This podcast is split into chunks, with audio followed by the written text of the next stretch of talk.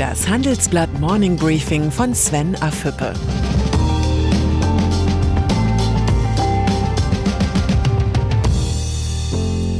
Guten Morgen allerseits. Heute ist Freitag, der 8. Mai. Und das sind heute unsere Themen. Krisengewinner Markus Söder. Staatshaushalt die 100 Milliarden Euro Lücke. Luftfahrtindustrie im Blindflug. Im Folgenden hören Sie eine kurze werbliche Einspielung. Danach geht es mit dem Morning Briefing weiter. Refinitiv, der globale Anbieter für die Finanzmärkte mit offener Datenplattform und modernsten Technologien. Refinitiv ermöglicht effizienten Handel, erfolgreiche und nachhaltige Anlageentscheidungen sowie die Bekämpfung von Finanzkriminalität. Refinitiv, Data is just the beginning. Wer wird der nächste Kanzlerkandidat der Union sein? Diese Frage scheint so weit weg, wie die Frage, wann wieder Fußballspiele vor vollen Zuschauerrängen ausgetragen werden können. Und doch das Ergebnis einer aktuellen Umfrage von Infratest DIMA zu dieser Debatte ist mehr als aufschlussreich. Mit 53 Prozent hält eine Mehrheit der Deutschen CSU-Chef Markus Söder für den Mann der Wahl, ein Plus von 22 Prozent. Die CDU-Politiker Friedrich Merz mit 33 Prozent und Armin Laschet mit 27 Prozent liegen abgeschlagen hinter Bayerns Ministerpräsidenten, welcher so oft wie kein anderer Politiker in der Corona-Krise betont, alles richtig zu machen. Interessant, Söders chronische Überheblichkeit scheint die Bundesbürger nicht zu stören. Ein anderes Ergebnis der Umfrage sollte Kanzlerin Angela Merkel und allen Regierungschefs der Bundesländer zu denken geben.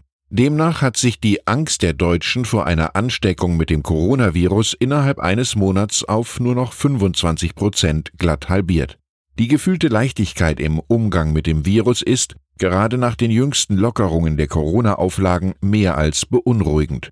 Man muss nach dieser Umfrage Zweifel haben, ob die Deutschen mit der neuen Freiheit in den nächsten Wochen verantwortungsvoll umgehen. Wahrscheinlicher ist es, dass die Gesundheitsämter schon bald wieder steigende Infektionszahlen melden. Die Corona-Pandemie wird mehr und mehr zur Krise der Superlative. Meldungen über Rekordzahlen gehören beinahe zum Tagesgeschäft. Die jüngste kommt aus Großbritannien. So erwartet die Bank of England für das Jahr 2020 einen Rückgang der Wirtschaftsleistung um 14 Prozent. In den Monaten April bis Juni sogar um 25 Prozent im Vergleich zum Vorjahr. Die Pandemie könnte den stärksten Einbruch der Wirtschaft in der 325-jährigen Geschichte der britischen Notenbank auslösen. Vielleicht sollte Großbritannien die Vorteile des EU-Binnenmarktes doch ein wenig länger nutzen. Im Vergleich zu Großbritannien wirkt der prognostizierte BIP-Rückgang von gut 6 Prozent in Deutschland beinahe harmlos. Der Zahlenvergleich zeigt nicht nur die Unterschiede in der Widerstandsfähigkeit beider Staaten, er zeigt auch den Qualitätsunterschied im Krisenmanagement der Politik zwischen London und Berlin. Bundeskanzlerin Angela Merkel beherrscht das Einmaleins der Krisenbewältigung. Premierminister Boris Johnson übt noch.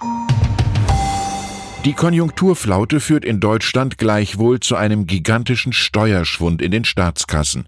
Nach Informationen meiner Kollegen Martin Greive und Jan Hillebrand rechnen die zuständigen Experten kurz vor der nächsten Steuerschätzung für den Staatshaushalt mit einer Lücke von rund 100 Milliarden Euro im Vergleich zur letzten Prognose. Anders als in den vergangenen zehn Jahren des Wirtschaftsaufschwungs wird Steuergeld zum knappen Gut. Und das nicht nur gefühlt, für Politiker gibt es nie genug Geld, sondern faktisch. Great Depression. Um eine große Depression wie in den 30er Jahren des vorigen Jahrhunderts zu verhindern, empfehlen die Ökonomen Michael Hüter vom Institut der deutschen Wirtschaft und Sebastian Dullien vom Institut für Makroökonomie und Konjunkturforschung der Regierung ein milliardenschweres Investitionsprogramm. Konkrete Ideen haben die Wissenschaftler genug. Bessere Abschreibungsbedingungen für Unternehmen, Aufbau einer Ladeinfrastruktur für E-Autos, mehr Geld für das Gesundheitswesen, Entwicklung einer digitalen Infrastrukturgesellschaft und, und, und. Die Kosten ihres Konjunkturprogrammes beziffern die Ökonomen nicht. Zur Finanzierung plädieren sie allerdings für zusätzliche Kredite. Die Zeit der schwarzen Null ist auf absehbare Zeit vorbei. IWF Über den gewaltigen Schuldenanstieg infolge der Corona-Krise reden mein Kollege Moritz Koch und ich heute mit Kristalina Georgieva, Die neue Chefin des Internationalen Währungsfonds kurz IWF ist eine der wichtigsten Hüterinnen des Weltfinanzsystems. Wenn Sie Fragen an die IWF-Chefin haben, schicken Sie mir einfach eine Mail an afhöppe.handelsblatt.com. Die drei originellsten Fragen legen wir Kristalina Georgieva vor. Salando. Während viele Unternehmer wegen der Corona-Krise Existenzsorgen plagen, blicken die Chefs des Berliner Online-Modehändlers Robert Genz, David Schneider und Rubin Ritter optimistisch nach vorn. Salando will in diesem Jahr um 10 bis 20 Prozent wachsen. Selbst eine zweite Infektionswelle oder ein neuerlicher Shutdown seien verkraftbar, wie das Führungstrio im gemeinsamen Interview mit dem Handelsblatt erklärte. Auf Gewinnausschüttungen können Aktionäre dennoch nicht hoffen. Mit dem Thema Dividende sind Sie tatsächlich bei uns an der falschen Adresse. Wir stecken alles in Wachstum und Investitionen, sagte Rubin Ritter.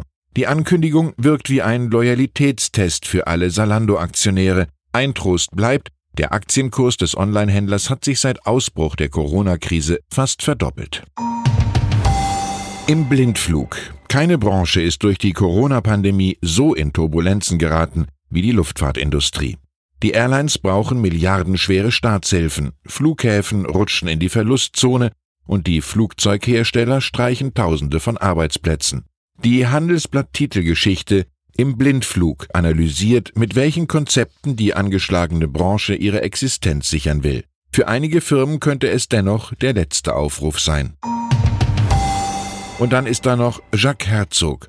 Der Star-Architekt hat das Olympiastadion in Peking gebaut, das Tate Modern in London und die Elbphilharmonie in Hamburg. Im Interview mit dem Handelsblatt spricht Herzog über die Folgen der Corona-Pandemie, die Illusion vom effizienten Homeoffice und die Zukunft unserer Metropolen. Sein Appell, wir müssen die Stadt neu denken, und das ist erst der Anfang. Ich wünsche Ihnen ein erholsames Wochenende mit vielen neuen Gedanken. Es grüßt Sie herzlich Ihr Sven Affüppe. Hören Sie nun noch unsere Highlights der Woche. Unsere Persönlichkeit der Woche ist John Malone. Kabelnetze, Medien, Formel 1, der Milliardär spielt überall mit. Jetzt will er den Telekommunikationsmarkt in Großbritannien umkrempeln. Die Zahl der Woche lautet 7,5. Laut Prognose der EU-Kommission könnte die Wirtschaft der EU 2020 um 7,5 Prozent schrumpfen. Für das kommende Jahr wird ein kräftiges Wachstum von 6 Prozent prognostiziert. Und das Zitat der Woche kommt von Dirk Messner. Wenn wir uns jetzt nur um das Hier und Jetzt kümmern und die viel größere Klimakrise vergessen, wird sich das rächen. Der Präsident des Umweltbundesamtes fordert, dass Corona-Hilfen der Bundesregierung an Klimaschutzauflagen gekoppelt werden.